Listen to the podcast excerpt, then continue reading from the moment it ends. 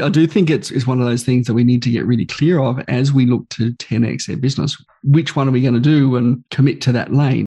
What is the outcome that they want that I can help them to achieve? And then looking back to help them achieve that, what is the fastest way that I can help them achieve that? My name is Samantha Riley, and this is the podcast for coaches, course creators, and experts who want to grow their influence, income, and impact to take their coaching business to a million dollars and beyond. We're going to share the latest business growth, marketing, and leadership strategies, as well as discussing how you can use your human design to create success in business and life, inside and out create the influence, income, and impact you need to build your business so you can create your ideal lifestyle. It's time to make a difference and scale up. This is the Influence by Design podcast. Welcome to today's episode of Influence by Design. Super happy to be here and being joined again by my Thursday co host, Tim Hyde, back for another week. How are you, Tim? Uh, good, good. We've just been discussing off here intermittently fasting and whether intermittent fasting counts between 11 p.m. and 7 a.m. I'm voting for zero intermittent fasting. I think the answer is probably no. But uh, anyway, moving right along to yeah, today's look, topic. today we're going to do a bit more of a deep dive into a topic that we raised last week with 10xing your business and some of the things that you need to do. And I know, Sam, we were having this conversation around simplification and, and mm-hmm. getting really clear about what it is that you're doing and how you're going to go and uh, do what it is that you do, right? Mm-hmm. And I wanted to have a sort of just a bit of ex- exploration around business models. Now, we've often talked about this idea of this hybrid model. And, and mm-hmm. if you've been following the podcast for a while, you'd know that we talk about it's not a DIY thing, which we see a lot of coaches and consultants get into this DIY space and, and like, here's my course, just go and do it. But we don't see great completion rates. Mm-hmm. Right?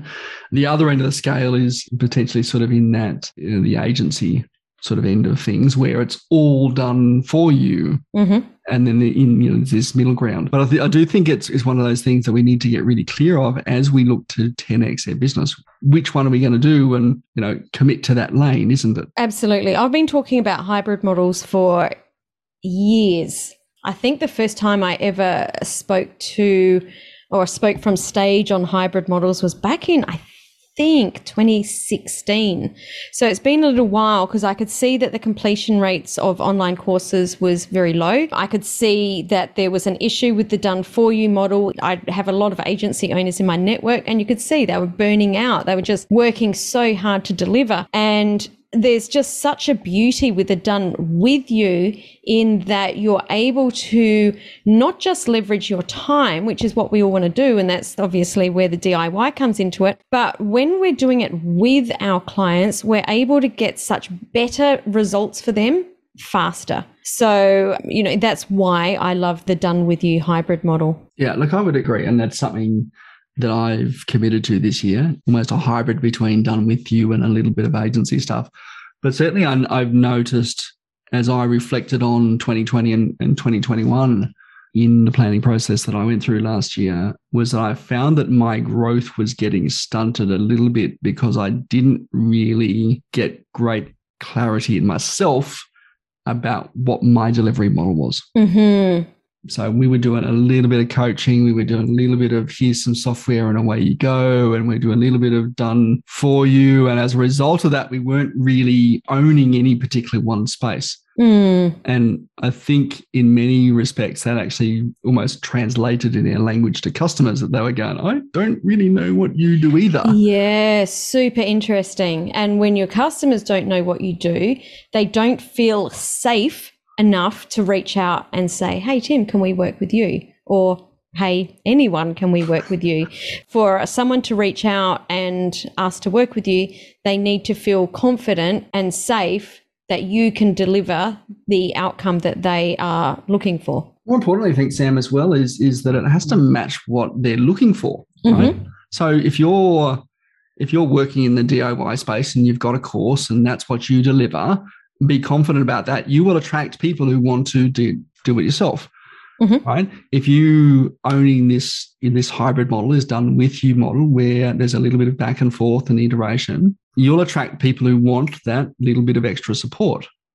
And as a result of that, you'll find that your sales become a little bit more effortless because, you know, again, we talked about that confidence that you know, someone's confident that you can deliver how they need it to be delivered. Mm, totally. So, Tim, you mentioned that you weren't very clear because you were doing a little bit of this and a little bit of that. Can you very quickly walk us through what the process was for you to get clarity on exactly what it was that you did? What what did you have to do to make that transition into being really sure about your business model? Oh, I think the first thing is stop banging my head against the wall. That's a really good start. it, it is, but it's it, it's that um look, you know, again, people who are, are, following the podcast regularly will will know I talked a lot about burnout last year, and I know that I was getting to that point. Certainly, my wife. Mm-hmm. You know, in her business experience, had a breakdown, and and that sort of you know almost brought it home to me even more. I've always worn this armor of invincibility in my mm-hmm, business. Mm-hmm. Know, it's, part of the ego of who it is that I am as a business owner. That, I'm know, different. I am, I am invincible, right? and sort of bringing it really close to home almost made me more aware of that and actually start to look at, you know, I probably can't continue the way I'm continuing if I'm going to get to where I wanted to want to go. Mm-hmm. And mm-hmm. in many ways, I think that sort of time out of the business to go like what is this thing? What do i want this thing to look like? What do i want my engagement with this thing to look like? And a recognition that i am not my business. Mm. as well as as was part i think an important part of the foundation of that process. Mm-hmm. to me that's the first step. It's again it's that being honest with yourself having the real conversation about you know yes, I could ride this bucking bronco, bucking bronco, you know, and it can be hard all the way, or I can be a bit calmer, approach it with more clarity, and probably get there quicker and faster. But the first mm. piece for me is always that step back. What is this going to look like? What's my relationship with it going to look like? Is that going to deliver what I want uh, mm. and, and for my family? And then you know that's the foundation. And then if it's if it is great if it's not you need to look at what are the steps you need to do to change that. What who do, who do i need to be to change that? What, what do i need to do differently to to get that different outcome? Mm, i think it's one side of it is definitely what do you want your life to be like? How do you want to be showing up in your business? How many hours do you want to be working? All of those logistics that you're talking about. But on the other side is really thinking through the eyes of your dream client or your ideal client and thinking, what is the outcome that they want that I can help them to achieve? And then looking back to help them achieve that, what is the fastest way that I can help them achieve that? And I think that thinking through that and then layering on top, how do I want to be showing up? You know, do I want to be working five days a week? Probably not can I do this in three days a week? That sounds great. And then mapping out, well, what does that look like? And I, I think that you need to have sort of both of those conversations laid over the top of each other. Yeah.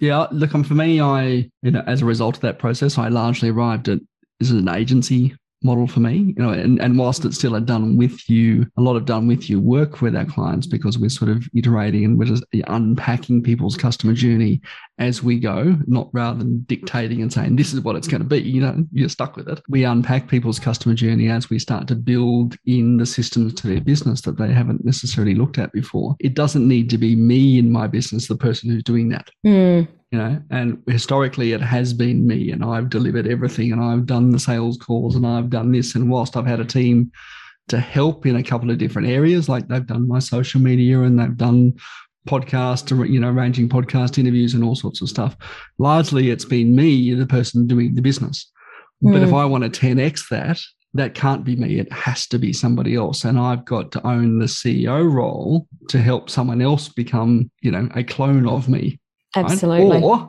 I've got to appoint someone else as the CEO so I can do the thing that I love and they've got to replicate me for other parts of the business, mm-hmm. you know, that, that I don't want to do.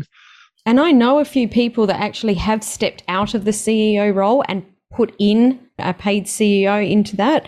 So, you know, that's possible too. I think that it's really, really important as the business owner to think, how do I want to be working? Because you really do have the ability to create whatever you want. If you don't want to be the CEO, then pay someone else to do it. But that's probably another another conversation. Today we were definitely talking about business models. It does you know, relate back to what we were talking about last week, which is 10x in your business. If you haven't listened to that episode, definitely go back and have a listen. We'll pop the link in the show notes below so you can go back. But yeah, have a look. How do you want your business to be? Do you want it to be D- DIY and have more time to yourself but less people going through your program do you want it be to be done for you totally like the agency model where you're trading time for money or do you want to consider a done with you model more hybrid model where you're able to you know be able to show up a little less but still get your clients really really great results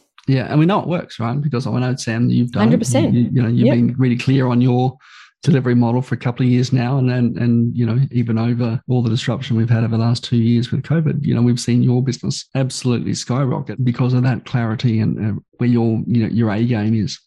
Mm, absolutely. So, if you have enjoyed this episode, on your smartphone, scroll up to the top, hit uh, the follow or the subscribe, depending on which podcast app you are listening on. And please share this with a friend, someone that you know really wants to grow their business this year and maybe not work so hard or get better results or whatever it is. Share this episode with them, and we would love you to drop your takeaways or your aha moments below and maybe share a little bit about your business model. We might be able to dive into that a little bit deeper on another episode.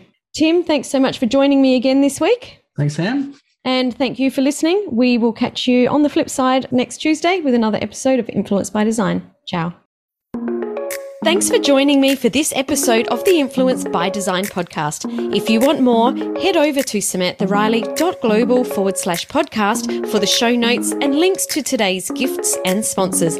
And if you're looking to connect with other coaches and experts who are growing and scaling their business too, come and join the Coaches Course Creators and Speakers group on Facebook. The links are all waiting for you over at samanthariley.global.